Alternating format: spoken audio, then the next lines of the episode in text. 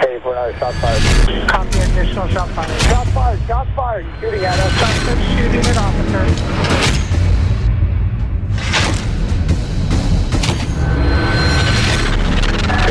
Down. He's at the base of the stairs. White t-shirt, white male. Ladies and gentlemen, welcome to the very first episode of the Shots Fired podcast. We're your hosts. I'm Kyle Shoberg, And I'm Billy, sometimes known as Hillbilly. and we're going to get into how we call him Hillbilly or came up with the nickname Hillbilly later on in the show. But for now, we're going to talk about why we started this podcast, how we got started in it, uh, how Billy and I met, and kind of what we do in our career and what we have in store for you guys. So, this is the first episode. We want to give you guys a little backdrop of who we are. And again, like I said, how we got started. So, um, I'm a police sergeant with a agency in Northern California. I've been a police officer for about uh, going on 15 years now. I like how he throws the sergeant thing, like he's got some cred, you know. Well, you're not you're not a sergeant, so technically I'd be your boss. eh, you know, to each So, his own, right? Yeah, Different departments and one. we do work at different we do work at different departments, but within the same county. So we're not going to disclose where we work, but uh, we work we work closely with uh, with each other in, in, in our department. So, um, as I was saying, I have about uh, 15 years on. Billy, how many years do you have on? I got about uh, Half. Ten. No, I got ten. Okay, he's got about 10 years on. Ten, maybe. I'm I'm pushing eleven here soon, but yeah, closer to ten.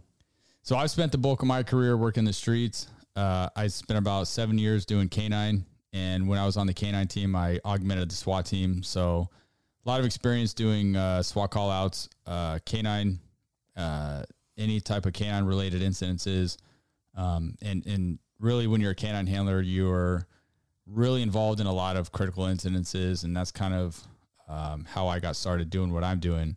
We want to share with you guys how Billy and I met, uh, how we got started doing this podcast, and I guess let you guys uh, let you know what we want to get out of it or what we hope to get you out of it. So, I, I think that I think that the, a good purpose of this first podcast is to give you guys the opportunity to ask your questions and kind of kind of figure out where this podcast should go because while um, I think we both have some very good stories and we both have a lot to say about a lot of things, this is for you. And if uh, we're doing stuff that you guys don't like, then hey, let us know. And in this podcast, you can figure out from the first one here uh, some some of our backgrounds and what we can talk about. yeah, we can't get in, into exactly uh, where we work or what exactly Billy does, but uh, we do want to share with you a little bit of our experiences, some uh, bring you some credibility to the table. So I'll start with me. Uh, like I said earlier, I spent the majority of my career, uh, actually all of my career, working the streets, either on patrol or I did uh, seven years in the canine unit. Um, I've been So involved. are you better than me because you've well, done your whole career on the streets? a little bit. Oh, I I, knew, will- I knew he was going to say that, but go ahead. I'll give I him mean- credit. I meant to interrupt, but I will absolutely give Billy credit over here. He does have a really cool job, uh, a very dangerous job, and uh, he can explain that a little further. But and if you're wondering why he's wearing white headphones, it's because, well, we went to go buy some black ones uh, to match mine, but they didn't have any, so we ordered them. So get over it. Anyways, yeah. So I was a dog handler for uh, seven years at my agency. I ran two different dogs, uh, dual purpose dogs, meaning both uh, bite work and detection.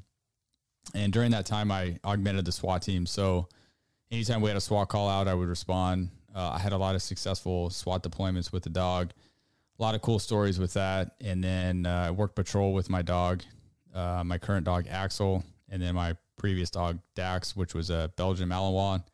And I ended my career with Axel, uh, who's a German Shepherd, an all black German Shepherd. Anyways, um, yeah, that's been the bulk of my career doing that. Uh, really fortunate to be able to dog handler. Was involved in a lot of critical incidences. Like I said, uh, I've been involved in several officer involved shootings, and uh, we can get into that later in some other episodes. But really, what you, what Billy and I want to bring to the table is why we're doing this and what we can do for you guys. So, Billy, tell them what a little bit about what you do in your job. So uh, what I do is, um, well, first of all, um, I you you heard me take my shot at Kyle about uh, his total career in um, on the streets. Um, in the agency that I work for, you start off in corrections, and um, with with my background, the way that I was raised, and and where I was raised, I honestly didn't have a whole lot of experiences where it comes to the criminal mindset and you know dealing with criminals. So starting corrections, um, I almost didn't work for my agency because I was like, screw that, I don't want to work for in corrections, and I, and I think that It's pretty normal, right? it, it- it's actually a normal thing. I think that there's a lot of people that um, that that sway away from departments that start in corrections, and um, Well, is it because when you work in the jail for so long, guys feel like they're never going to get out on the street and they feel like you're just going to work in the jail your whole career? And, and after a while, being a babysitter for a bunch of adults probably gets pretty old. I mean, I mean that's part I of it. I mean, it. I mean, honestly, let's be honest. The reason that I got into law enforcement is probably the reason that you got into law enforcement. Probably the reason that ninety percent of the people got into law enforcement. And that's to be out there on the streets, catching bad guys and taking them to jail, or helping the community, whatever it may be. In corrections, there's not a whole lot of that. While there is, there's not a whole lot of that. So you kind of you kind of go down this different path and and I explain that a lot, or I can explain that a little bit more as the fact that um, when you're when you're on the streets, and I you know I've done my time on the streets not nearly as much as you. There is, I would say, the 90 percent to even maybe more of the people that you contact are actually good, really good people, and even some of the people that you arrest, they have made their mistakes in their lives, and, and you Sure. understand that Yeah. um, when you're in the correctional standpoint, we're we're literally at a at a point where they have done something to get arrested. It's not just random Joe schmoes coming in there, right? They have done something, and a lot of them have done some very violent and some very bad things that most of society thinks of as very bad things, and you become kind of jaded on things in a little bit where you just think like, hey, you're dealing with criminals all the time and it's it's hard. It, it- there's at a point sometime where you're it, it's hard for you to separate things. And uh, when you go out to patrol uh, you become more of a, a person i think. And and that's why i never really was a big fan of corrections for me for a lifetime but i always say like i was telling you is um, with my my growing up and everything what i learned in corrections made me a far better cop than I would have been if I would have gone out straight to our patrol situation. I have heard that. I've heard that guys that do work in the jail and then roll out to patrol, uh, learn to talk to people better or talk to, I guess you could call them criminals or uh, the hardened street guys because you deal with them so much in the jail and you conversate with them. You kind of get the flow of how they live out on the streets. Um, you learn to, uh, I don't know, I guess not live in their environment, but you learn to engage with them a little bit better. So then when you get out on the street, it's a little bit easier to uh, conversate with them. I mean, a city police department, you don't obviously work in the jail. You roll right out to patrol. And I think we could agree that most new cops that start this job have the hardest thing they have to deal with is uh, just talking to some of these people. Um, maybe they're robotic or they're used to the academy and how they're they're trained to talk to people in the academy. But when you work in the jail, really that's all you're surrounded with is are these types of people. So I have heard that um, you know if you work at a sheriff's department or you start out in the jail and corrections or whatever, that rolling out to patrol is you do have a little bit you have a leg up on on being able to communicate better. I, I- guess I- is what I'm trying to say. I, I think that it, it taught me, um, well, well, it did teach me a lot what you're talking about. And that's probably the number one thing it taught me. It also taught me empathy too. yeah, Um, that's important for and, sure. and empathy is huge in law enforcement where we, we all know that um, there's career criminals out there. I've, I've met a lot of them. Kyle's probably met more. Um, they're just career criminals and, and their, their job, my, my job is law enforcement. Kyle's job is law enforcement. Their job is a criminal. Um, there, there are people out there who were in the wrong place at the wrong time and they made, they made a mistake yeah, and um, you know, some of us can all relate to that. Like uh, I, I've made many mistakes, n- not a lot of criminal mistakes or major criminal mistakes, but we've all made mistakes, right? sure. I have. I mean, I've been in trouble by the cops when I was a kid, but Yeah, I mean, I think what we're seeing right now in society is, um, I'm not going to go too far into yeah, we don't want to get ourselves in trouble. what uh, trouble I've been in with the cops, but you know, I think right now in society and, and especially in law enforcement, I think everybody across the country can agree that a lot of states are decriminalizing or minimi- minimizing uh, drug drug charges, and I think we both can agree, and we've both been around it enough that drugs are damn near the catalyst of everything. I mean, really, alcohol and drugs is is kind of the catalyst of a lot of uh, more major crimes. and It, it starts with that. So I, I think I think it I think that that you know um, when we talk about drugs and I don't know if I said it yet, but I I did a few years as a detective in a in a major narcotics. So um, I do have a little bit of I probably probably say I have more than the average cop knowledge of narcotics. Well, well, I think that that doesn't really. There's not a big difference because street cops deal with a lot of different things than I did in uh, major narcotics. Because major narcotics is dealing with the uh, the bigger level guys and not the street level kind of things. More of your traffickers, cartel, um, that kind of thing. like big time shit. But um, when it comes to narcotics, it's uh it's kind of a it's kind of the starting ground for a lot of things. I have seen I've seen what narcotics have done and I and I know Kyle has and I know if you are an active law enforcement or inactive for all that matters, you you've obviously seen it too. And I think that the community that is going to be listening to this and watching this, you've seen some of the the bad that narcotics have happened. And um, we have mentioned that we're California cops, right? Yeah, Okay. which we're I don't know if we should be embarrassed about that or Eh. embarrassed that we live in California. I do think California does have some pretty high high level training, and we are a little above average as far as policing goes on the West Coast. I think we're the top of the top, but hey, you know that that's my so. personal opinion. Um, and I'm sure I would love to read the comments and hear about that, but um, I can't wait. Um, so when it comes to California, we weren't we weren't the start, but we were definitely on the head front of legalizing marijuana. And I don't want to go too far into this, Yeah. because we can we can go down a rabbit hole, and we all know that. Um, in my experience, while I do not really have a problem with the use of marijuana, um, you know, th- th- th- there's some use and some things. There's some good that comes out of it. I don't use it. Sure. Probably never will.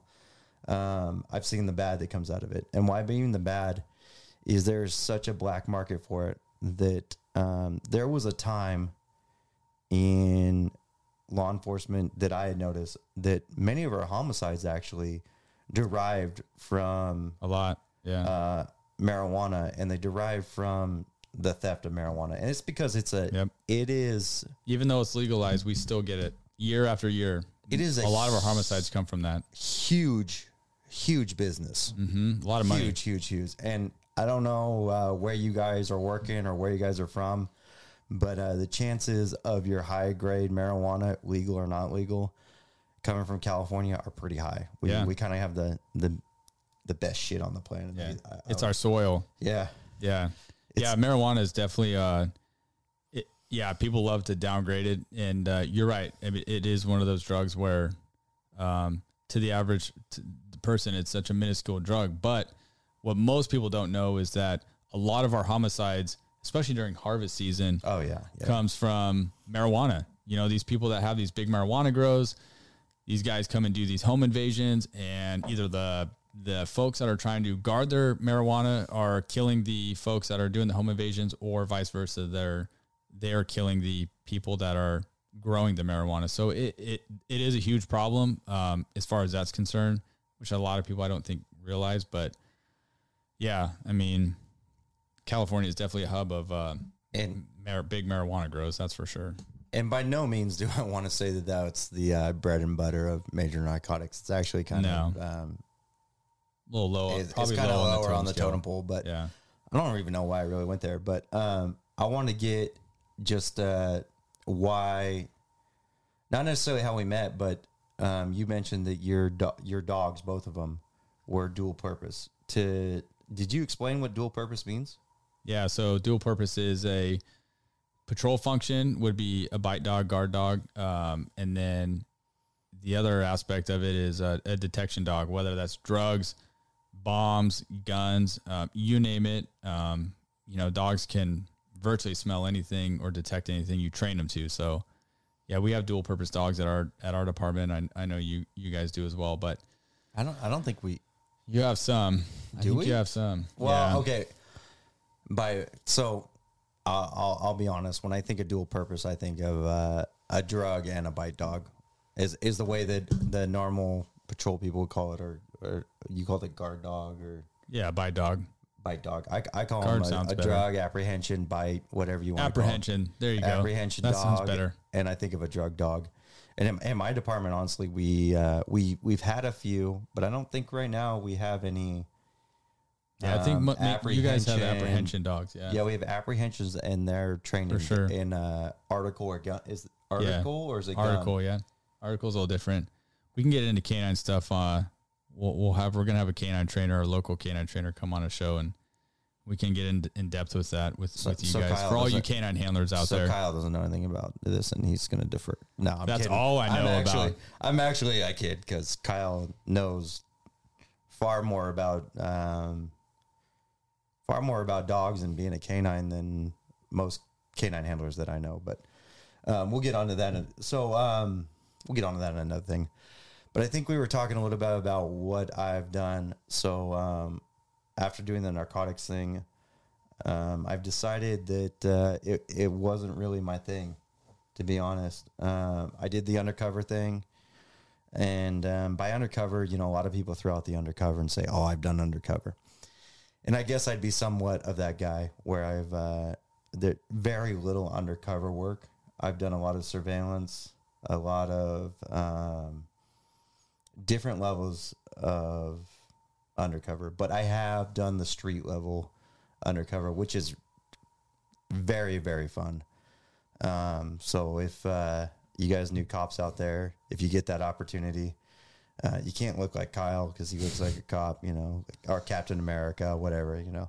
If this guy showed up and said, "Hey, I, I want to buy your best narcotics," you'd be like, yeah, I would. I I could never do it. I, I could probably pass as like a high schooler doing undercover stuff in a high Nah, school, but he's, not he's not too pretty. yeah. I couldn't do some hardcore undercover stuff. I would Oh, and I can't I'd do probably hard get recover. I can't do hard cover undercover. Yeah. But I, I've done your street level stuff where you know you walk up and you say, "Hey, man, can I get uh, whatever whatever?" can I get a little eight ball.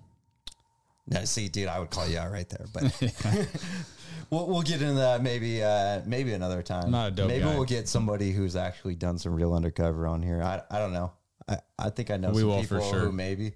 We will. I guess they kind of had to be done with the undercover thing because uh, we're on camera. Yeah. and we're saying we're cops, Yeah, and this beard doesn't hide as much as you think it does.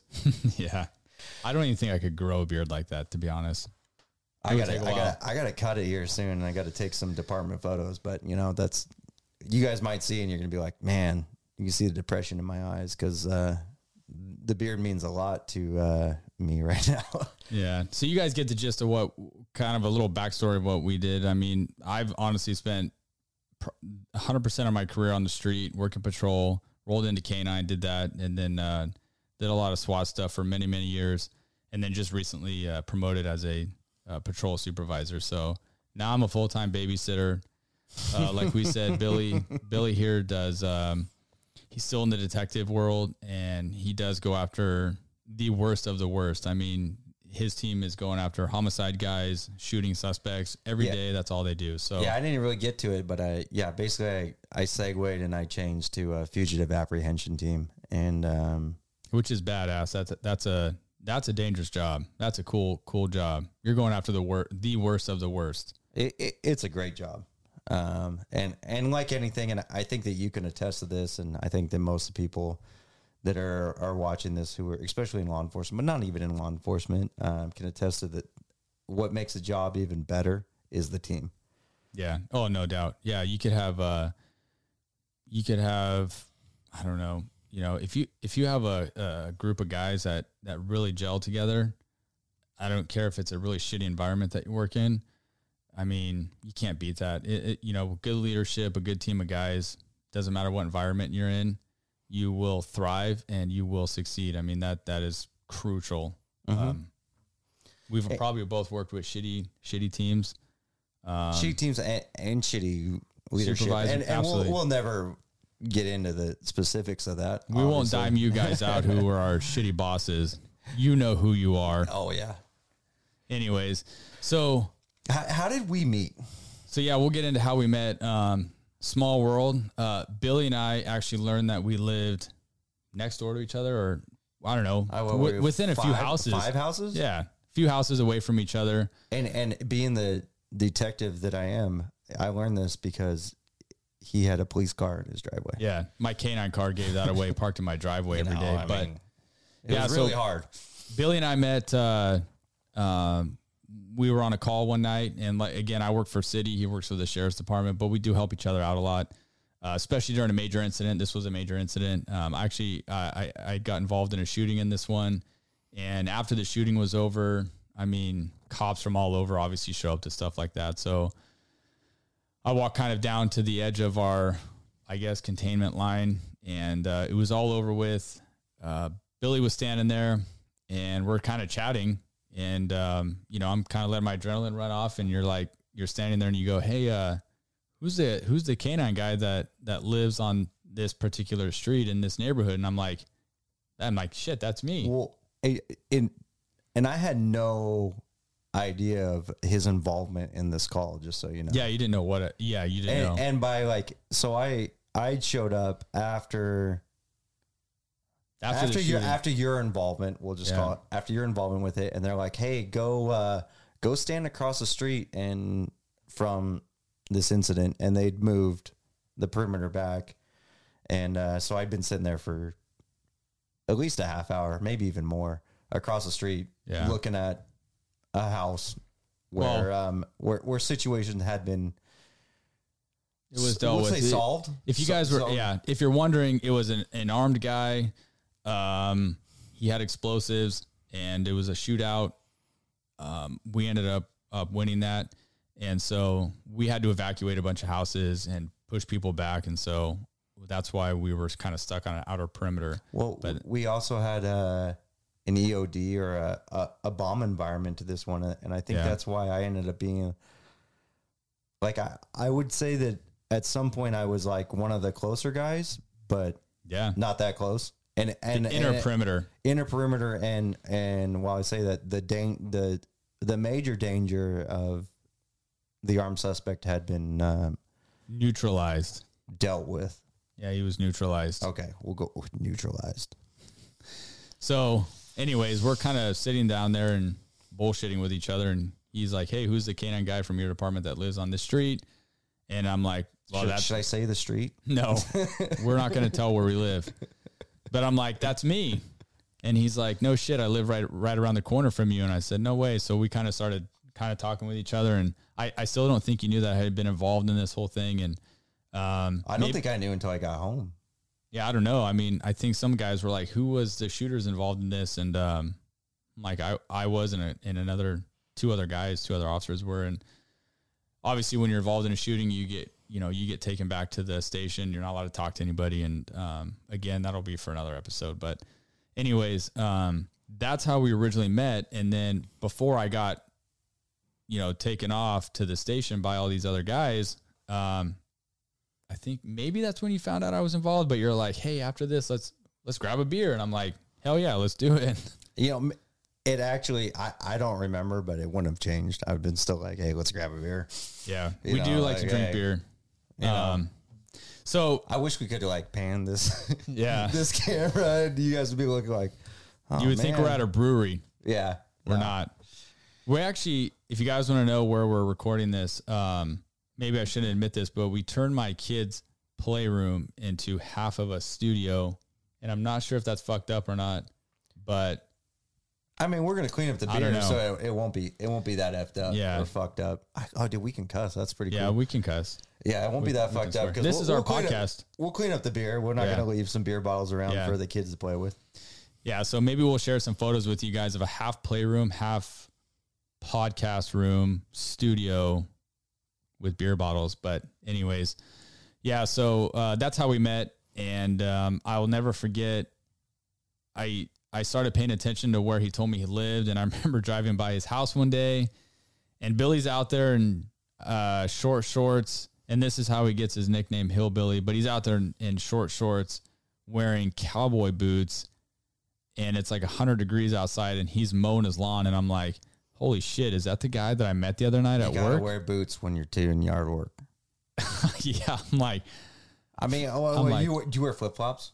You probably do. no i wear shoes because i don't want to chop my feet off but i've never worn shorts like short shorts with cowboy boots i i have never done that See, his short shorts are, are, are not that short. They actually, so wait, you know what? Now that I think about it, they were uh, they were at one time these shorts were pants. yeah i think they were jean shorts that you cut No, I think these were Like uh, Daisy some Dukes. camo pants that uh, I had for a while, and uh, i don't remember but i do remember I thinking know, to myself whatever. Either either way, they, I'm not going to say that I don't have any jeans that are cut off, but um, He does. I've seen him, and I remember thinking to myself, "Holy shit, that's the guy that I met at work the other night." And uh, I don't know. I guess after that, we kind of hit it off, started having beer together, and then now it's kind of like every time we get together and he comes over or, or whatever, and we hang out in in the driveway and, and have some beers. It it driveway It's because never I'm, like- I'm rarely allowed in the house. I'm, yeah, I'm like that. we hang out out front a lot. I'm that stray dog that you're like, oh, that that dog's kind of cool, but you know, Hey, you're not letting that in the house, right? It stinks. yeah, but usually It usually we're like beer. well, usually we're like, hey, let's come over and have a beer, and, and one beer turns into like a lot of beers. I mean, it's never like one beer. oh yeah, So- no, I, I've never had one beer over here. Anyways, that's how we met, and uh, yeah, shit. I mean, we've been friends ever since. Um, you know, I've been uh, stoked for what he's done in his career, and shoot, I mean, I don't know. We've done some pretty wild, wild stuff at work. I, I think that's us. I think that's a huge point that you say is like I've been stoked for what you do in your career and, and I appreciate that first of all. Um, second of all, I've always been stoked for what Kyle did in his career and, and I think that's what um, you know we mentioned on the team and everything and and uh, we both been on small teams, very small teams Yeah. from from all levels. Um, my department went from a clusterfuck of patrol, if you want to call it, um, where you work with different people every day, different. I think we had like six or seven shifts in a day. And, a and someone someone who might know this platform might be able to clarify.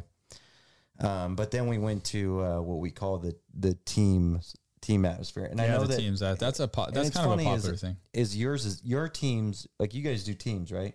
We have specific teams, but um, But they're it- different than ours.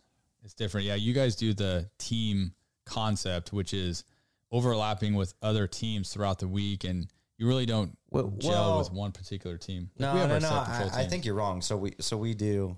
Um, we have three shifts, um, which is probably what most departments have. We have a a day shift, a swing shift, and a graveyard, Yep. and they have uh, very short um, Overlap. overlap. That's Yeah. the word I'm looking for. Um, and then we have two sides of the week, is what we call it. And every shift, whether it's days, graveyards, I, I, I did that weird days, swings or graveyards, Yeah, you did it backwards. but um, they have one day between the two teams that overlap because obviously we work four days a week. Um, I don't know if you know this. There's seven days in a week. I didn't. Thank you. So um, I, you know, sometimes I got to explain things to the pretty boy over Yeah. here.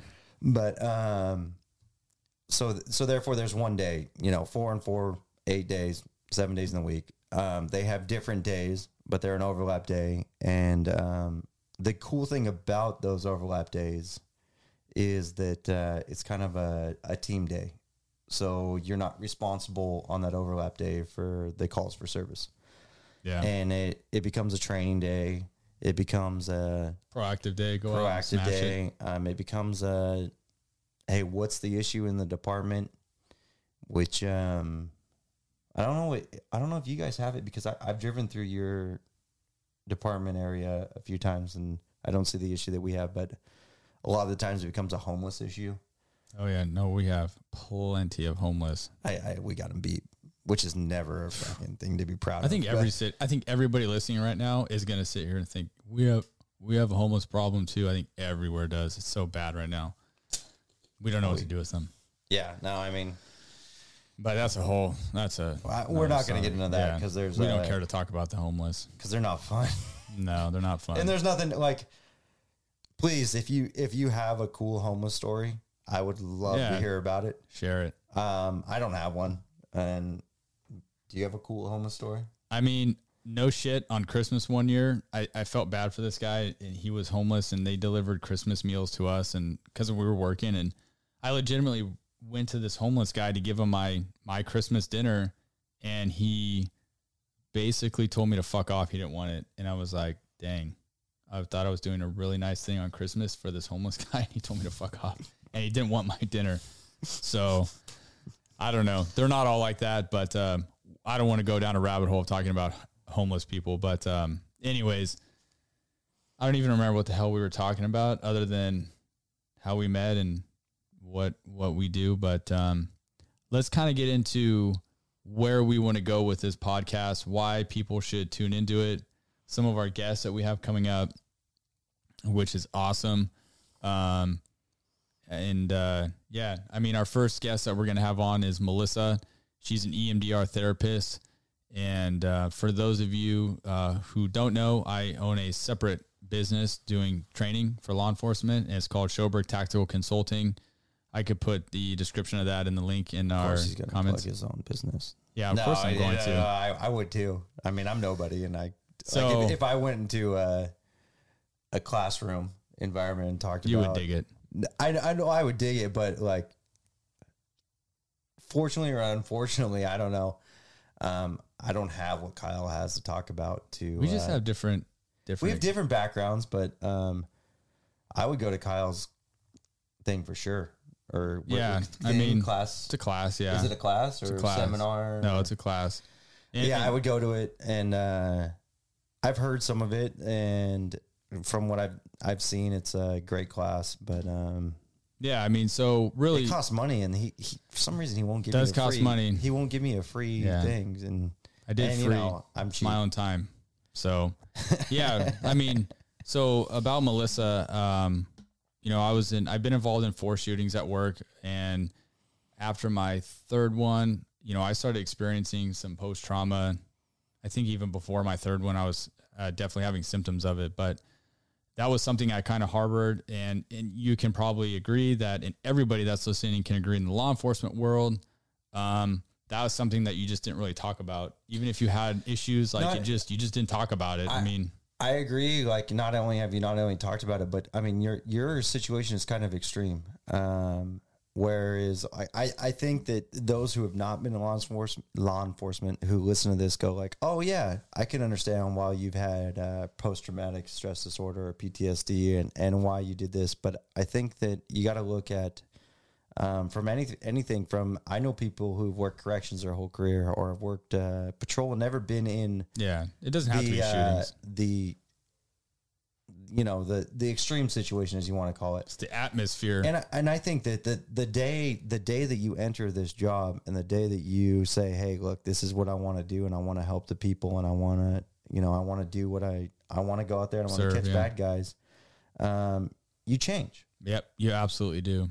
And I I will preach that until the day I die. There's no way you get in this job. I don't care what you do in the first responding community, whether you're a firefighter, EMT, paramedic, doctor, nurse, um, Military, for sure. It doesn't matter. Military, yeah. I mean, It changes you. You Well, will but- change. but but but I think that um all careers will change you in a way um no matter what Yeah. I mean I mean you to a certain way you identify by your career a lot and um if we have the time I, I want to get into a little bit of before law enforcement because in my opinion, I think that before you become a cop, who you are, and not just as a person, but what you've done before getting into law enforcement, definitely can can guide you in a different path and can um, Yeah. can can make you into the cop that you are.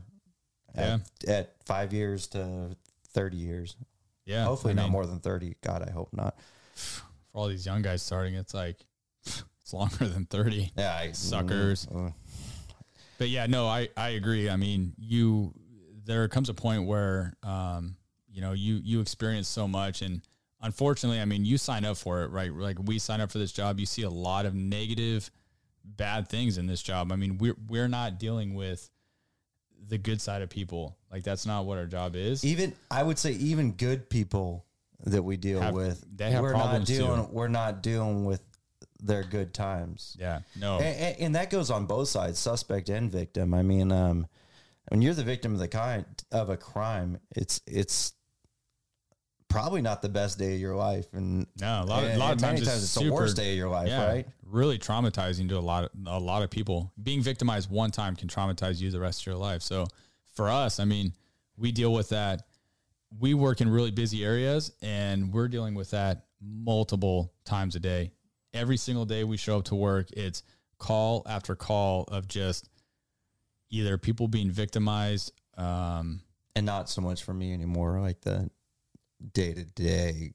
Like Yeah. I, I don't go call to call to call anymore, but but you know what I'm talking about. I, I, mean, I, been there, and and I think that we all we see the worst of we all can relate, right? Um, Yeah. So, I mean, um, getting back to why we're having Melissa come on is, um, and back to my class that I teach is uh, after my third shooting, I started having a lot of these symptoms. I didn't, never wanted to talk about it. I, I hid it. And um, after a certain point, it kind of started to boil over. And I recognized it of myself. And I knew that I was going down a direction I didn't want to go. Um, and we've seen a lot of guys go down that path and they never recover from it. Um, and quite frankly, suicide is the number one leading cause in law enforcement death year after year. So, um, and that's unfortunate because there there are avenues and there are it, it's unfortunate and it's it, it's almost 100% preventable i think yeah and, and i'll never throw a 100% but i mean um it, it is preventable and and it's it's actually on partners friends family yeah. I mean, department department huge obviously we all know the department has um and i and i and i wanted to ask you this because um my department's a little bit little my department's a lot bigger than your department yeah, way bigger. um and with big departments become we have big resources right so um I know, I know, and, and it's not really my path. It's not really, um, while I've been in some, we'll call them medium traumatic. Some hairy situations. I've been in hairy situations that have, that fortunately have, uh, come out very well for, worked for, it, it for- worked its way out. worked, worked its way out for a lot of people involved. But, um, if I had issues with that, I always had, I had resources to reach out to. And me personally, I never reached out to those people. And, um, probably to this I day, didn't either. I probably to this day I don't know if I would if I it would be my initial thing. I I mean we have peer support, we have um, chaplain services, Yeah, which which actually is a regional thing, which would serve um, his department too. But um, we have all these resources. Um, I would never reach out to him. That's just that's just not you know because we're tough. We're you know we're we're Yeah. oh I'm a badass whatever. I don't need that. I'm I'm good. Um, but I think that what's really helped me out with the medium, I'm gonna go with medium, Yeah, medium's good. I'll, I'll give you medium. medium, with the medium traumatic situations is that I, I've reached out to friends, and and Kyle's Yeah. been one of those, um, especially your friends that have been through the major, because I'm a medium. But you know, if you always go up, you're gonna be like, oh yeah. And uh, K- Kyle has been a great resource for me, um, to be like, hey, and and you know, most of the time it's just shooting the shit, right? Yeah. Being like, hey, yeah, and you're like, oh yeah, you know, this, this, this, this, this, and you know, this is what I do, this is what I don't do, and um, while he's no expert, actually, fuck, you might be at this point, but um, but Melissa's gonna be Melissa's our expert. she's and, uh, she's you guys- the expert, and and you guys are gonna dig that Oh, yeah. podcast. You're gonna be like, oh man, um, she'll dive into she's really going to dive into what EMDR therapy is um, and how it helps with post trauma. It's uh it's uh, a really it's an underutilized therapy for any first responder really. And the sad part is is nobody really not a lot of people know what it is. And when I do my class um, and I and in my class I debrief all my shootings I've been in and how to respond to a critical incident. Um, and I talk a lot about um, things that I've been involved in, but how it affected me. And I think that's not the sexy part of a lot of these stories is how, I mean, you're kind of the sexy part of it. From what I hear, yeah, you but know? I mean, I leave that part out. yeah, I just, uh, I, I really emphasize on the fact that, you know, a lot of times people hear when guys are involved in stuff like that, they think that's really cool or, um, they think it's badass. But the problem is, is I guess at face value, you may think it is, but there is a consequence that comes to, to, a, to stuff like that. And it doesn't have to be shootings. Well, there's a consequence to everything we do.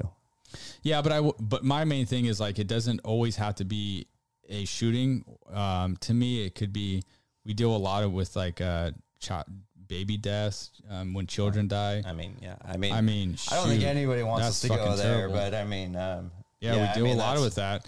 So I mean, we can go as simple as I don't know if you can see this, but I mean, like you know, those like, are his battle wounds. you know, small injuries that we get, and and they're they're not like this is this is nothing, right? No, I would I would hope that it's if this is the worst injury I ever get in my career, I will high five myself and I will high five everybody around me, and I will be like, Yeah. I, I made it through unscathed.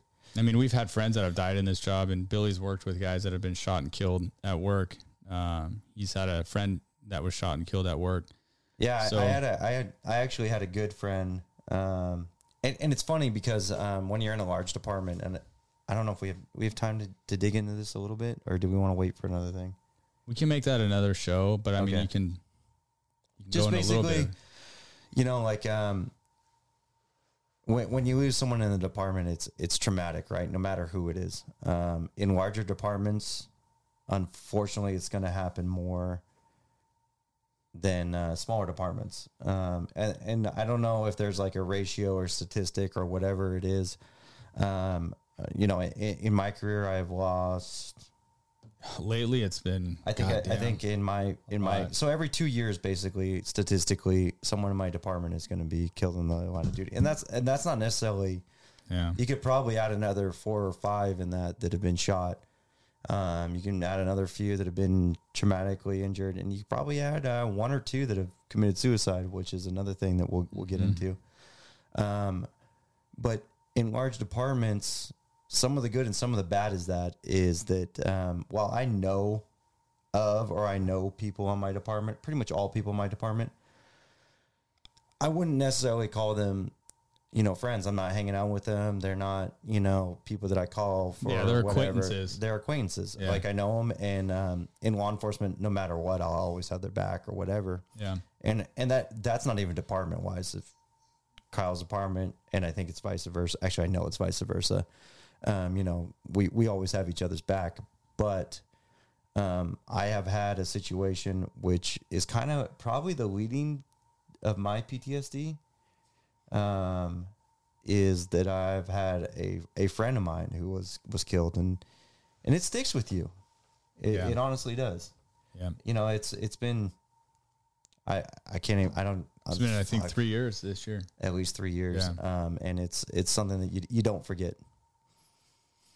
Yeah. So, I mean, like we said, I mean, uh, it doesn't have to be a particular incident. Um, PTSD does exist in, in law enforcement and, and anybody in the first responder community.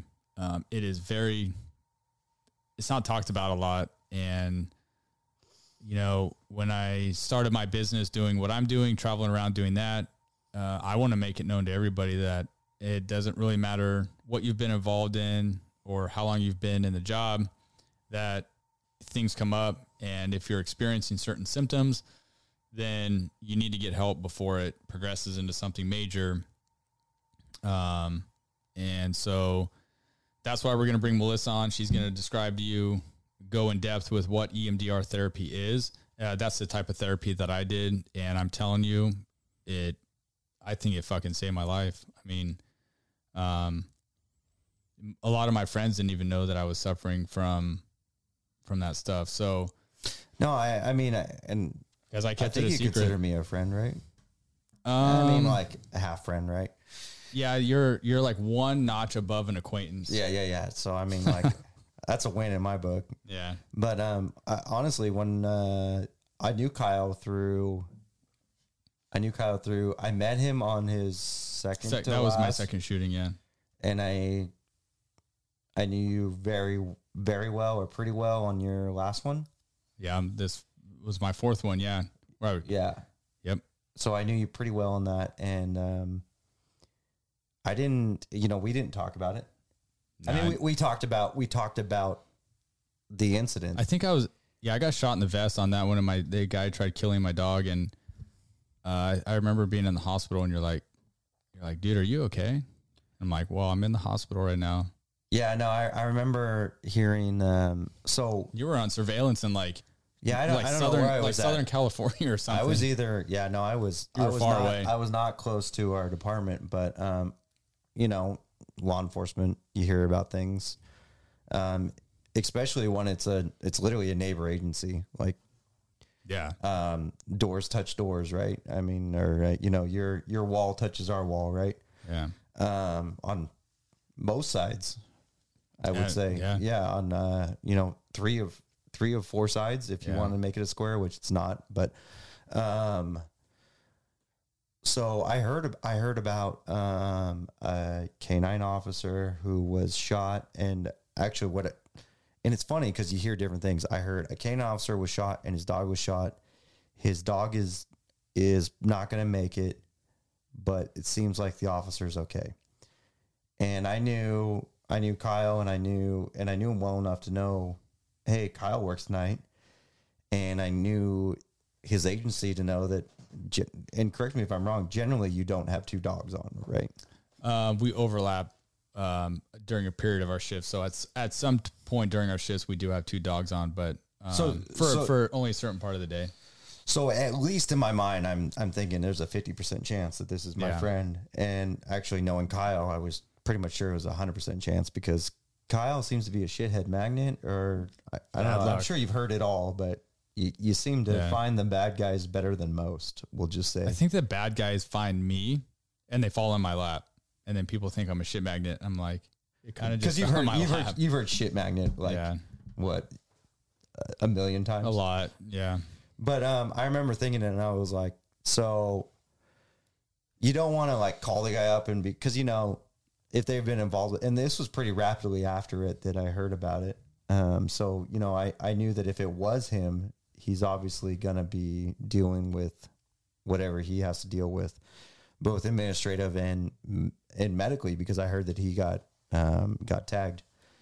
Um, so I don't even know what exactly I said, but um, I generally try to come at it a little lighthearted because I don't want to be like, yeah. Like, hey, bro, everything okay? I, I don't know, bro. I don't like using bro either, but um, hey, man, everything okay? And and I don't know exactly what I said, but it was uh, somewhere on those lines. And Kyle, of course, said, "Yeah, I'm hit, or I got hit. I'm okay. Everything's fine, or something hit me in the vest. I'm not. I'm you know not injured or something." Um, then I was like, "Cool, Kyle's fine. I don't care about Kyle. Uh, he'll be all right." Like, uh, and that's that goes back to uh, the whole PTSD thing, and you know, moving on or whatever, um, and how we as cops generally deal with things, um, which is what we'll get into. A lot more. of humor, There's humor, and there's uh, which some people find grotesque. They're like, "How could you joke about that?" And it's like, I mean, I feel like if we didn't, we'd be fucking Humor- depressed all the time. it, I think it goes a little bit beyond humor. It's humor Yeah. and making fun of, It's right? not humor. Like, like, we don't mean- find it funny, but it's like, I don't know. I mean, shit. it's not humor towards the situation. It's humor towards the person. Yeah, just I don't know. That's how we make our. That's how we get through it. Um, but I, I think honestly, my concern once I heard that Kyle's going to be completely fine, I knew that I didn't know the because I knew that Kyle would definitely tell me like, "Oh yeah, I'm I'm okay." Like that doesn't mean that his arm isn't blown off, right? Because Yeah. because if you know Kyle, you know that he's not going to be like, "Dude, my arm's gone," um, and send me pictures, which I'm like, thank God. But uh, you you automatically go towards um, how was Axel? That's honestly what I thought. Um, Kyle's fine Yeah. but I heard that I'd heard that he was fine before I talked to him. Um, but I also heard that that Axel was done. And and do we want to get into like the bond of canine and everything, or do we want to? I mean, we get. I mean, the, the reality is, is anybody that's a dog handler that listens, or or what? I mean, Not even there's a- a, special bond between a dog handler and a dog. and I think it's specialer than the normal person. But I think that there's a bond between man and dog, no matter what. Absolutely. Because Yep. I have I have three dogs. I've never been a handler, but um, And and exciting news is uh we're gonna have Mike Ritland on this show, and he'll he can definitely explain that. okay, I'll I'll, gets- I'll wait for a lot of questions about that then. Yeah. For uh, For those of you that don't know, for a real badass, not Kyle. Yeah, I Mike- mean, Mike like someone a- who's actually cool. Yeah, he's a retired Navy SEAL uh, dog handler and trains dogs for the SEAL teams and trains personal protection dogs. But oh, and I forgot to mention I got to be on his podcast. Oh, That was pretty cool. oh, you were on his podcast. yeah, I was. Mike drop. Go check it out. Episode seventy two.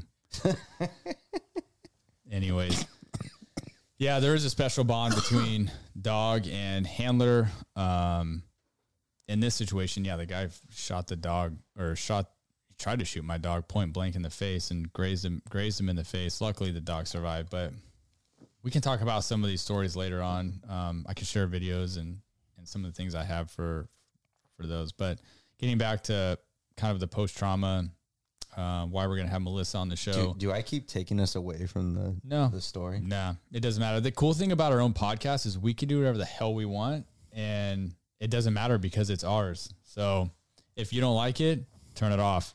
Or But- actually, better yet, if you don't like it, tell us and then like Yeah. tell us why and You can say Where you guys are go? jackasses. Uh, could you well, don't on say that because we know that. I mean, like we actually don't have a script. We're kind of just we're winging it. That's that that was kind of when we got together. We're like, let's do this. Um, well, we've put okay. a lot of effort into this actually. Yeah, with equipment and stuff like that. But like when we talked about like what is going to be, how we're going to go about doing the podcast, we're like, fuck it, we're just gonna we're gonna just Oh, dude, it. it's like it's like two sentences of yeah, what our podcast is going to be. yeah. So, anyways, Which honestly, it it might not even be that. Who knows? um, yeah. So we're gonna bring Melissa on. She'll explain uh, um EMDR therapy, and I I strongly suggest everybody listen to it. Um, you're gonna get so much value out of it. Like I said, I did the therapy myself, and it's a type of therapy for specifically for first responders, military guys that have been involved in um, some type of post traumatic um, incident. Um, so Well, well, I think that like uh, it's easy for you to say that you should listen to it.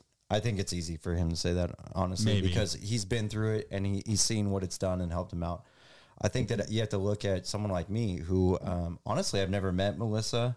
no, Um, I don't know what EMDR is necessarily. I uh, I actually had to Google it because Kyle kept talking about it. it stands for eye movement reprocessing and desensitization is the type of therapy. So if you want to EM Google it, Google it. No, no, EM desensitization. Wait, Yeah, EMDR. but you said you said. RD. No, No. no, whatever. He doesn't listen, listen. to it. No, I, you're right. I don't. But um, Google it. Google it. No, so Google it. But um, I am. I will tell you from. I literally this is. 40% my podcast? No, we'll, we'll say 50 50. 50 50% my podcast. Um, I am the most excited about having Melissa on because I don't know anything about it. And, um, Yeah. you know, you look at like, let's say Mike Ritland, who um, will be on here. Um, he's known, he's a badass. Um, I, I'm really looking forward to talking to him too.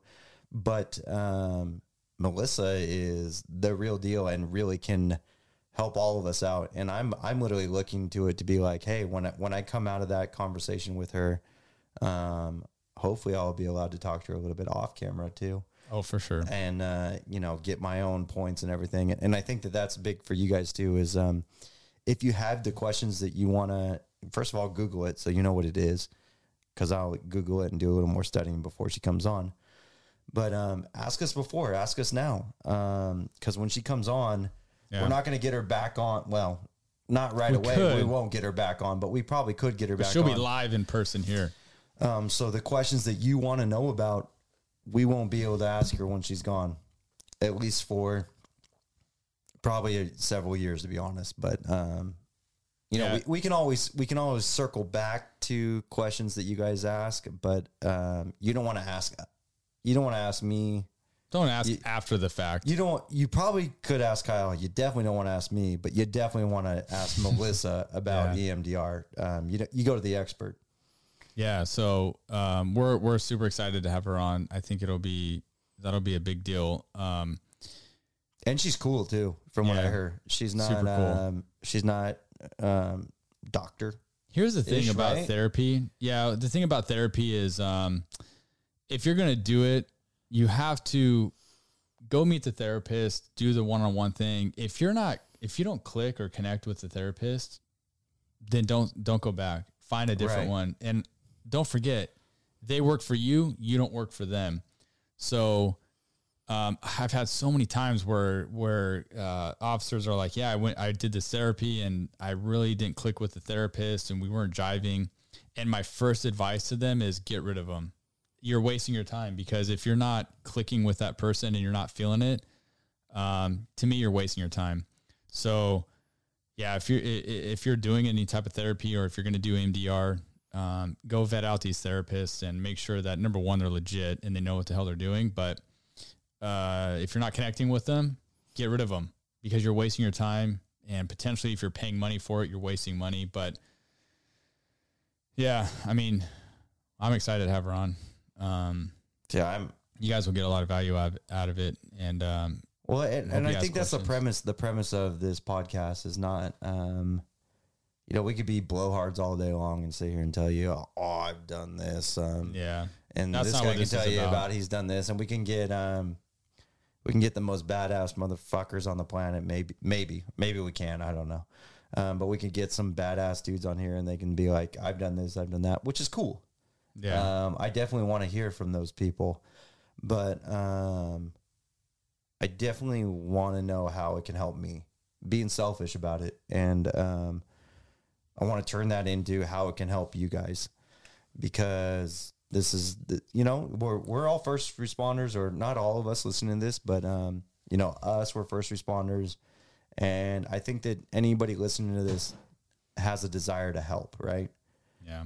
and w- what do we look for to help and these are things that can help us help and help us be better first responders and deal with our own issues because we all have we all first responder is there a second Everybody. responder is second responder a thing Um, I've never heard of it, but there probably is. i want I, It can could i be call now. firefighters no I oh know, yeah, no, we should. yeah. We're gonna have some firefighters Ooh, on the yeah, I'll show. wait for that one yeah, we have some firefighters lined up to the show. but um you, you We'll know call, when they're on, we'll call them second responders, and we'll just see what they say. We'll see Yeah, if they I get mean- pissed off or not. I mean i guess it'll be two on one so we could probably take them Yeah. Oh yeah, for sure. yeah yeah. They don't have their hoses with them, so we're good. no, we respect the hell out of firefighters. Oh, More- dude, more more. you guys are can awesome. Yeah, We know you get way jacked up when a fire call comes and out. actually, actually, that's an interesting point. Is um, people there? If you're if you're not law enforcement or fire or even I don't know whatever um, out there, you you might think, oh, cops and firefighters, you know, they they don't like each other or there's an argument between them. I'd be like, Nah. there's actually no argument between us. Um, There's a there's actually a friendship. yeah. It's such a strong friendship that we talk shit to each other. Oh fuck, totally. much like this. Like I will, you'll a lot hear me shit. throughout this podcast, and you'll hear Kyle definitely. on calls when we're on calls uh, together. shit about each oh, other. we always talk. Yeah, we talk shit. And and it between agencies, between what you've done, what I've Yeah. done, um, you as a fucking person, I don't know. like, Yeah, that's We'll- we'll talk that's shit, actually right? good. ex- That's a good um um a segue into um it doesn't matter in our job. It doesn't matter where you're a firefighter, what, whatever, right? I mean, you work at a different agency. Um, when it, when, when the time comes and we, and bad shit's happening and we all come together, it is amazing to see a bunch of people come together that don't know each other that are no shit willing to die for each other. I've seen Oh, it. uh, we see it all the time. and that's uh, that goes like you said, It's uh, amazing. nurses, doctors, firefighters. Yeah. Um, I have, I've recently went to the hospital. Um, not because I needed to go to the hospital, but because um, I had to take someone else to the hospital. But um, it was it was crazy to see the the nurses just, hey, let me Yeah. help you out, let me help you out, let me help you out, and you're like, no, no, no, I'm fine, I'm fine, I'm fine. You did get And, a uh, couple little boo boos from tackling somebody. We already showed you what Billy's boo boos were, but Uh, yeah, you know, actually, But but I mean they're but these are like literally like I wanna I wanna talk shit about him using the word boo boos. yeah, Um, they gave I him fucking band aids when he left the hospital. That's Uh, considered a boo boo. but there was no reason for me to go to the hospital uh, for my injuries. Um, it's definitely something that I would have handled on my own. Um, and actually, um, fire had responded to the scene, and they were more than willing to help too. Can I, so can I share a quick story about um I that I to actually, this day no, I get no, made fun can't. of. No, no, I'm kidding. I of mean, it's it's kind of comical. There's actually a photo of it. I I might I might be able to get it and show it to you. But one time I got in this foot chase with a guy. So I was doubled up with a partner. I was the passenger. We went out to arrest this guy. He took off on a bicycle. My dumbass tried chasing him down on foot, and he's on a bike. My partner, who I thought might have come and picked me up in the car, he took off in the car after the the bad guy. So I'm running, sprinting down the sidewalk trying to chase both of them, and he may or may not have trying to been taking taking him out on the bike with the car. That didn't work. They end up going about I don't know, no shit, like more, more than like a half a mile down the street. Yeah. and I'm sprinting. They go in a neighborhood, and I'm I'm fucking gassed. Like Captain America was gassed. dude, I'm not a runner. And I was gassed. And I'm like, and I hear, I can't see him, but I hear the sound of a taser, like the, the clacking of Yeah, a taser. And I hear yelling and I'm like, shit. And oh, so I come around the corner and I see my partner. He's But- out of the car. Okay, tased real him. quick, did your adrenaline pump up a little bit, and you're like, okay, I being Yeah, the, being that never quit attitude that that that we talk about. Oh yeah, it did. I kept, Um, I you're kept like, I'm dead tired. I, I'm sure But I you kept were. going. You're like, oh, I'm done. And if it was, if it wasn't for that situation, you probably been like, I'm walking there I would have, I would have fucking quit. No, yeah, I would have. You I would've would have there. left. Yeah, no, I would have. or whatever. You I heard it. because you're like, oh, I want to see what happened. But you, Yeah. but you heard it, and guess what? I heard my partner gave it- yelling. you probably Yeah. ended up sprinting again. I did. I was sprinting, and and by the time I got there, I could not breathe, and my partner was struggling with this guy. We end up getting on top of him. We we arrest him and get him in handcuffs. We're all we're all pretty gassed out, but no shit. I think I had a mini heart attack, and the fire guys showed up. They hooked me up to the um. I don't know even know what it's called, but like they checked my heart rate or whatever, and they were like, "Dude, EKG probably right. Maybe, yeah, the little, a little- one. yeah. They were like, they're like, dude, you're like, you're you're fucking pinging pretty high. Are you okay? And I'm like, like, no, I'm not. I couldn't fucking breathe. I thought I was gonna pass out. So they like give now. me the oxygen mask, and I'm like huffing on this, puffing on this um, oxygen mask, and of course, some other another cop shows up. He thinks it's funny, ha ha. Takes a picture. Of course. that shit went viral, and Did it one go, of my did lieutenants it go viral or viral? well, within it was your- in our your department. Yeah, it was in our department. But one of my lieutenants to this day, this was years ago, he has it hanging in his office. And I'm like, dude, you can take that down. You don't have, but And you're a sergeant now. God, You're yeah. you're I thought I was going to die. you're the one who's telling these people what to do now. yeah, it was horrible. I thought I had, I, I think I did have a heart attack. It's actually. it's funny. Um, you brought up, and I and I know we could go stories back and forth for another two hours probably. Um, but you brought the chasing the bike down, stupid. and it, and it reminded me do of it. this thing. So, um, I get behind a moped. That's even worse if you try to chase a moped on Oh, foot. It'll get way worse. Oh. so I uh I I run it because that's what we do, right? You run the license plate and you're like, I run it, and all of a sudden, um, I don't know how you're. Do you guys call them MDTs? Yeah. Yeah, MDTs. Mobile data, Data mobile data terminal. MDT goes and it you know it Stolen. does it, it does its thing and, and for us that meant stolen and I think for a lot of agencies that probably all run the same Yeah. systems um, and I go oh shit cool I got a guy and I'm like and, and automatically I'm thinking pursuit right but then like it doesn't cross my mind that I'm going to go after a moped that's what Yeah. top speeds Like 25. 25 That's embarrassing. we're in a resi- residential area too. So I'm like, call it out.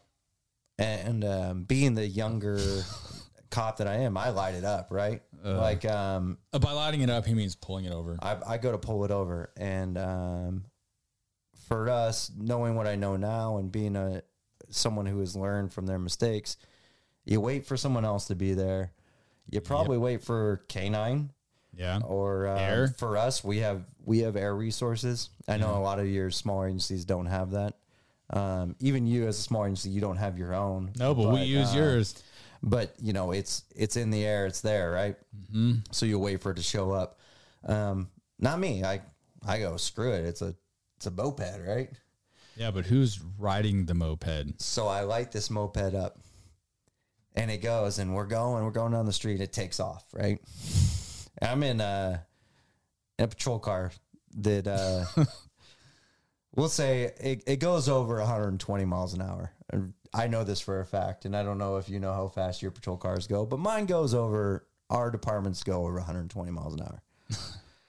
Moped does not go near that residential lights it up and i'm like i'm behind i'm like i got this guy right it's a moped he hits a park and goes through the boulders of the park which um, are made so that a car cannot go Yeah, through like the concrete delineator. yeah they're they're Yeah. your um, Post. steel post is what these ones were yellow usually he goes through them so me just you know dog chase cat or whatever it is put it in park get out and i start running Oh my god.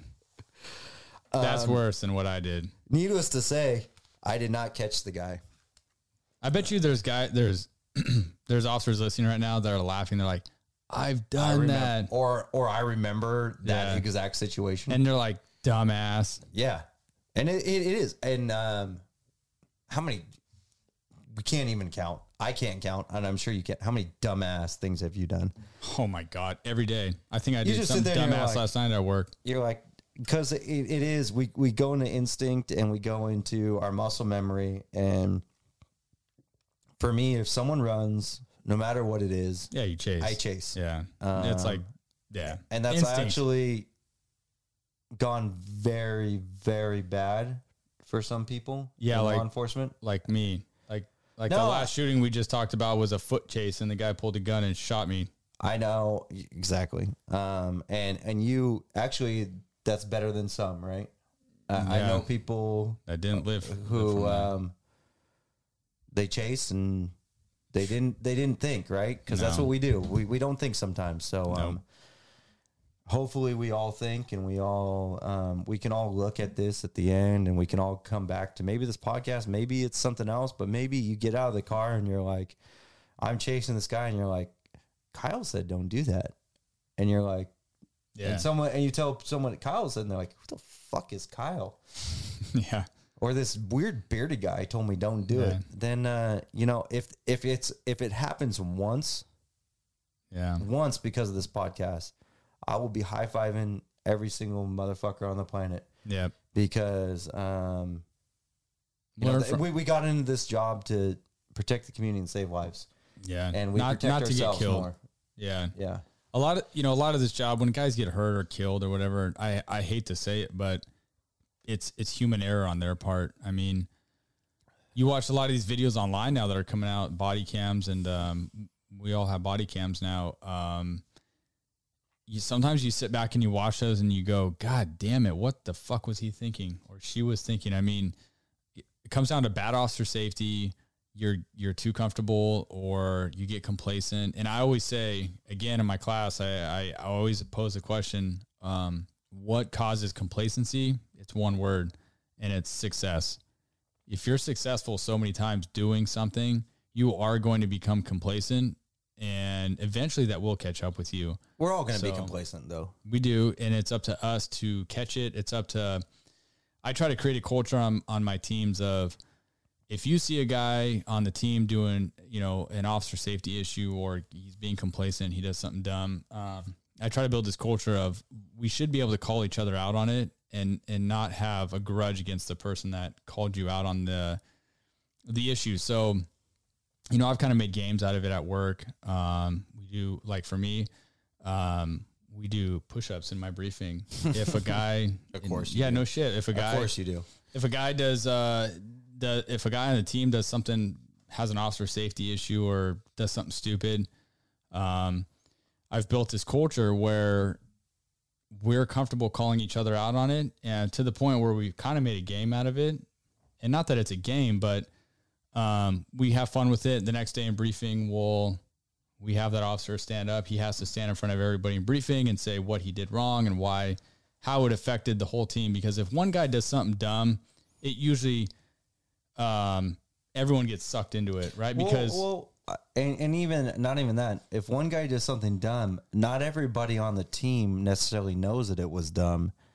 Um, No. because they don't know, right? they may think that's the they right may, thing they may do. think that's and and I think that um, when we talk about effective leadership, um, we brought it up several times, and I think effective leader have we brought it up several times, but we will bring it up several times. Um, we talk about effective leadership, and effective leadership is is motivation. It's um, it's training. It's all kinds of different things, and um, so many times in law enforcement, we can look at our leaders and we can look at them as, oh, that's the guy who's going to get me in trouble, or that's the girl who's going to get me in trouble, or hey, don't tell uh, don't tell Kyle I did this, and um, lack of trust I mean, it, it's like it is. It's lack of trust. So as an effective leader, to me, working for good, very good leaders, and I don't think I've ever had very bad leaders. Maybe I don't know. Uh, um, you look at what they have done, and we all learn. Are are you basically are you the leader you are now, partially because of who has led you?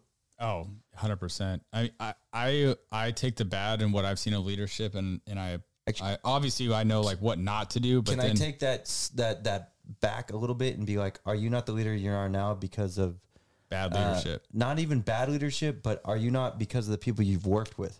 Yeah. Because we we get leadership. I think, in my opinion, I've gotten leadership from uh, leaders. Obviously, we all get it from leaders, but um, the people we work for too. When you're that new new guy on patrol, um, there's that old crusty dude, right? yeah. and he's been there for 30 years or whatever and you look at that guy and you go oh he knows this this and this but also um, we can go into beat etiquette um, to another thing and and if a guy's been in patrol for especially in my department for a very very long time either they're just that badass guy that just wants to do patrol which there's plenty out there Yeah. um, but there's also the few that they can't go anywhere Yeah. They're, those are the guys that get in trouble and they're like, they're stuck and they're like that salty ass veteran. Those are the guys you generally don't want to follow. but you learn from them Yeah. You learn, you do learn, you they learn do- leadership yeah. from them actually and i and i think that they they teach you they teach you how to skate around um, bad leaders sometimes and how to um, Yeah. how, how to they, they i definitely have learned i've learned good from every cop i've worked with Yeah. Good or bad. no i, I think i've learned good Like good from the bad. even from the bad but i think that even the bad have taught me something good some I- one I little thing some that. little thing and, and maybe Yeah. it's just a A nugget. A Like- nugget of yeah. hey this is how you write that report Yeah. I, I will Um, agree with you. I will agree that um, with bad leadership, sometimes those leaders do, they will offer you little nuggets and um, you should take those nuggets. Um, but I, Are I, you a yeah, bad I leader? you. I mean, I don't know. I guess we could ask the guys that I work with or that no I, I have I, I have I've, I've talked to They're like, he sucks. He makes us do push ups when we fuck up at work. No like uh, Kyle had your you had your team What you guys called a team, right? Oh yeah, our team. Yeah, we just had a end of shift team. Yeah, he had an end of shift. house, He yeah. had uh, he had a bunch of people over, and uh, being they- were being they the talking hillbilly shit? drunk that I no no no I'm not talking shit at all. I'm saying being the hillbilly. Drunk. No, were they talking shit? Whoa whoa, hey, Yeah. we're gonna talk right here. No, actually no, they weren't talking shit. But being the hillbilly drunk that I am, um, I was like free beer, right? So uh, I came over. Does that a lot and It's- free you- pool. You know, it's you know, it's four houses down, five, four five, Yeah. whatever houses down. I showed up and hung out with uh, some cops that I didn't know. Honestly, um, you know, they're they're literally uh, agency over, and I didn't know them. And I, and at some point, it's great. I think that it's also great because um, at some point they might have my back, or uh, I might have their back in a in a major incident. And it's good to know what kind of people they are, and it's good to know that there's a trust too. Yeah.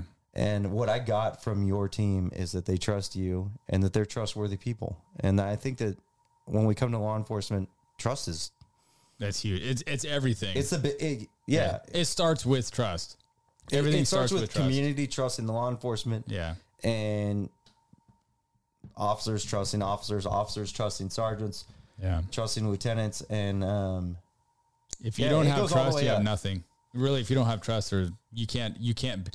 To me, trust is like the foundation to build everything else on top of that. If you don't have that, I mean, you're you are not going to be an effective leader if you don't if you don't have trust of your own people. I mean, I think trust you're gonna- uh, gonna suffer. transcends all of all of what we'd want to talk about because you know you want to talk about um, PTSD and therapy and EMDR and Melissa. If you never trusted Melissa, you wouldn't talk to her. If Yeah. you never trusted me, um, you wouldn't have told me some of the things you've been through. yeah, Uh, if I didn't trust you, I want to tell you the things I've been through. If I didn't trust you, I wouldn't have. I'm probably into this like 200 bucks for a mic, whatever. I've been like, nah, I'm not. Way more I'm than not that. Doing, is it 200 or what? shit.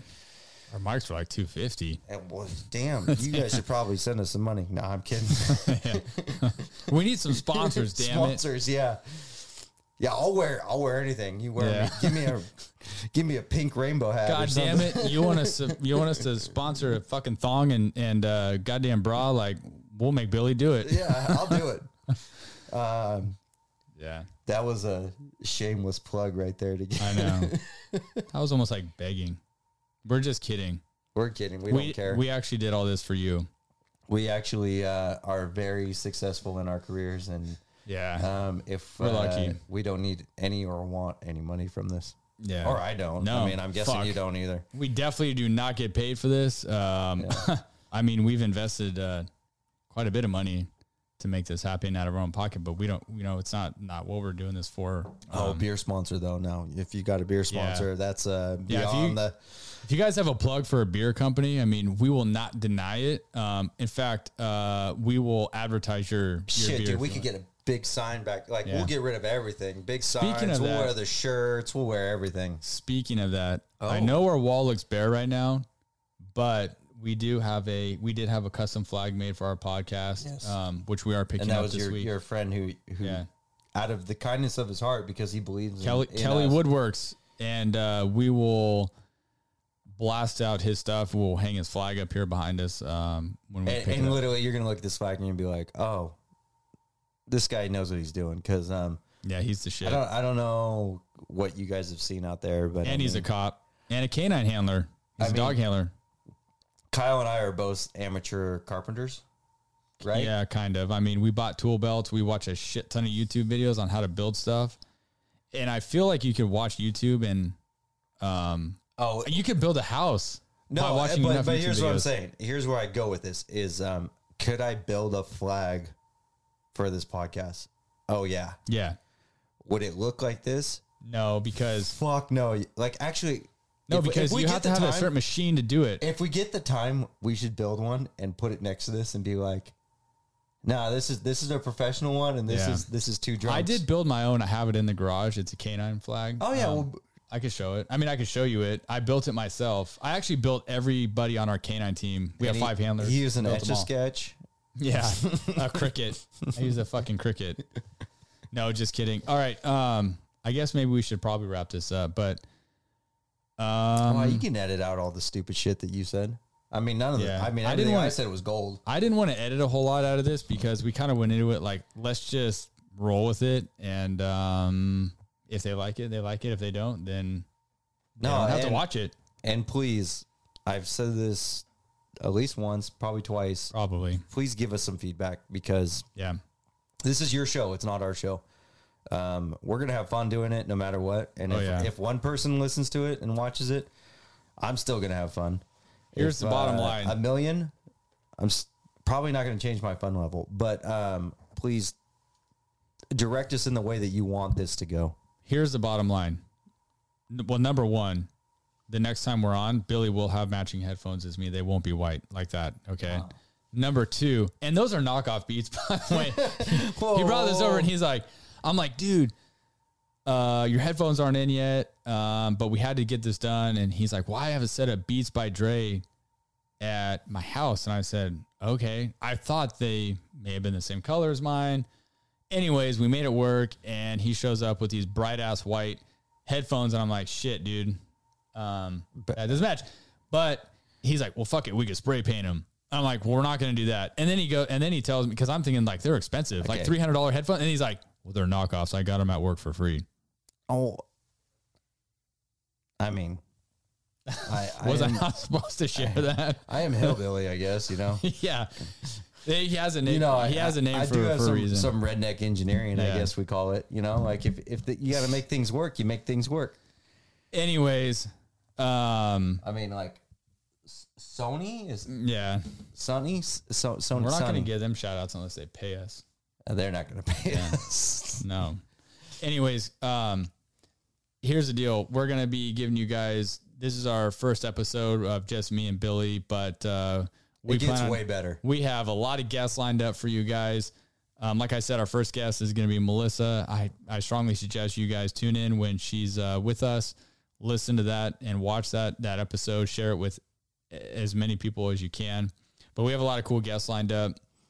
Um, after that, so hopefully you guys tune in. Um, we're gonna keep it real with you. Honestly, we're just a couple of street cops who have a lot of cool experiences and some cool stories to share with you guys. Hopefully, you get some value out of it. Uh, we've made a lot of uh, mistakes in our career.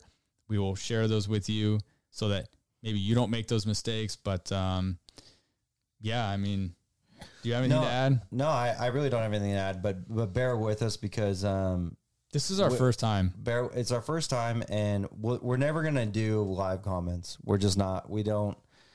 That that's not No. where we're gonna be. That's not who we are. Yeah. We uh. We don't need a bunch of people maybe- hating on us. Maybe we're not organized enough.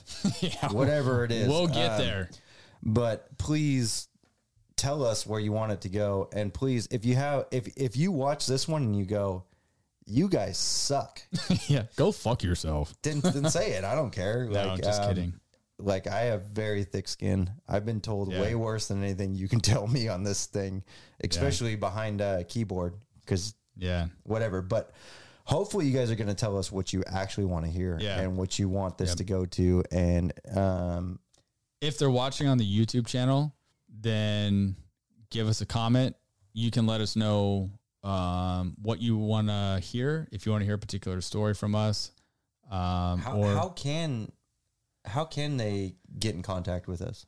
okay, so you can contact us at uh, Shots Fired Podcast 360 at gmail.com. So that's Shots Fired Podcast 360 at gmail.com. You can go to my website, uh, www.kyleshoberg.com. That can that will be in the description. Um, my pot, my website's on there, and you can check out what that's all about. Um, my contact is on there if you want to shoot me a.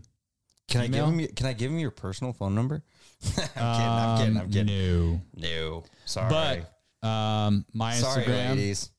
Yeah, my Instagram is, uh, I guess it's the at symbol, or we. Is it, I think that's just. how you do it. Or yeah, I'm new to Instagram. Like I've only had it for just maybe a couple months, but I've had it for a while, but I've never had to give out my. yeah, we're not giving Instagram. Billy's out because of what he does, and And I don't really. the guy has a goddamn beard for a reason at work, and so we're not going to give his out. But um, I I I don't mind giving mine out because it's tied to my business. But it's uh, Kyle underscore Shoberg S H O B E R G. Uh, that's Kyle underscore Shoberg. You can follow me on Instagram.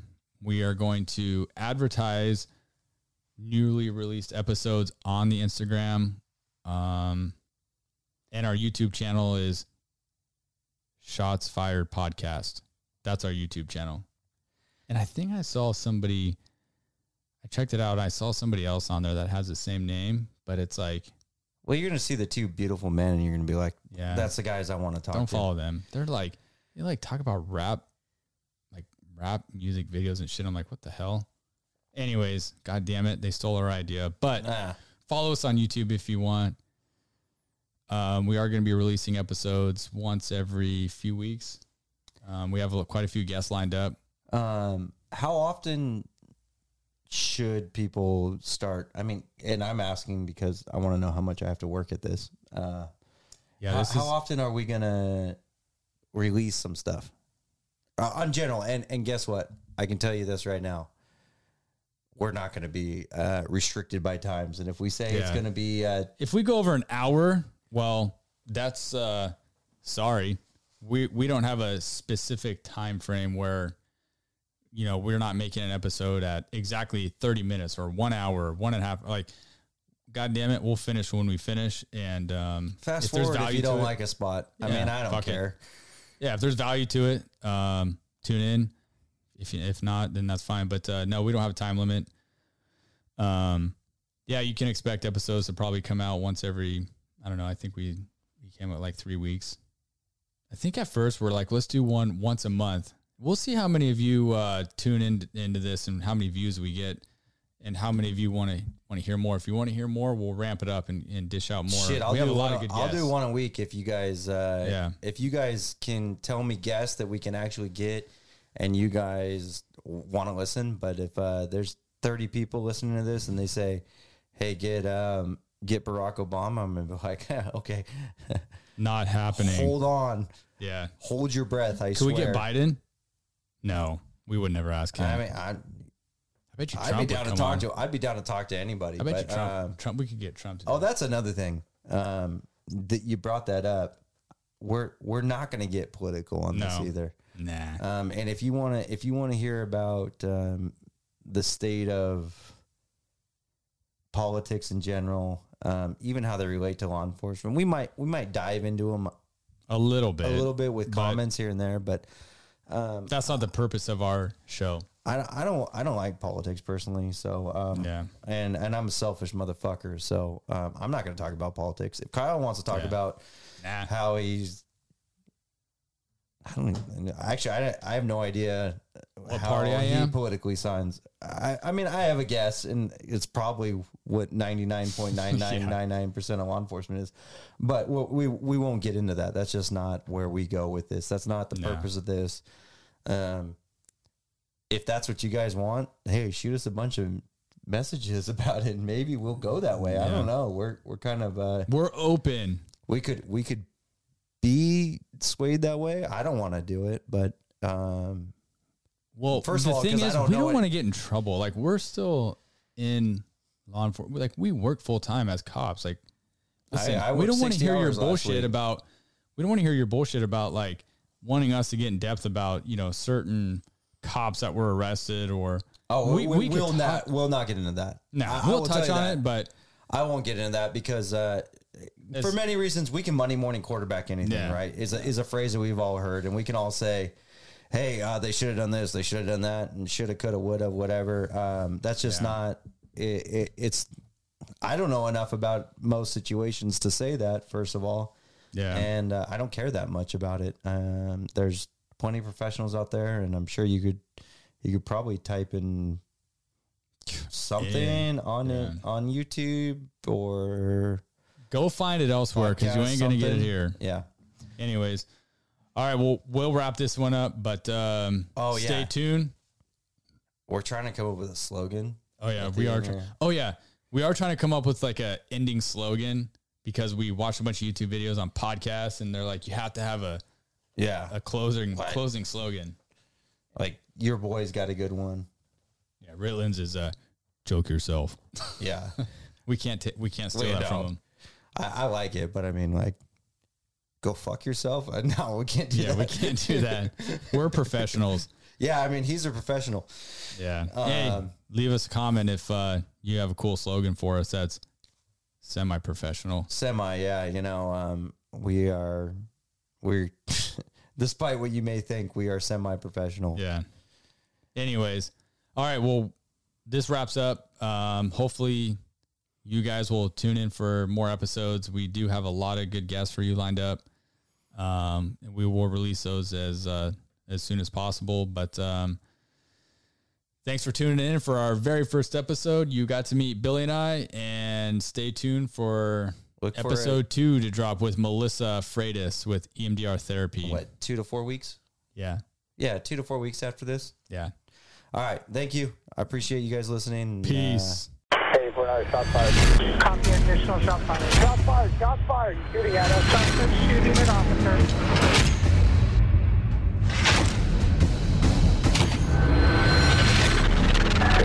Down. He's at the base of the stairs, white t-shirt, white male.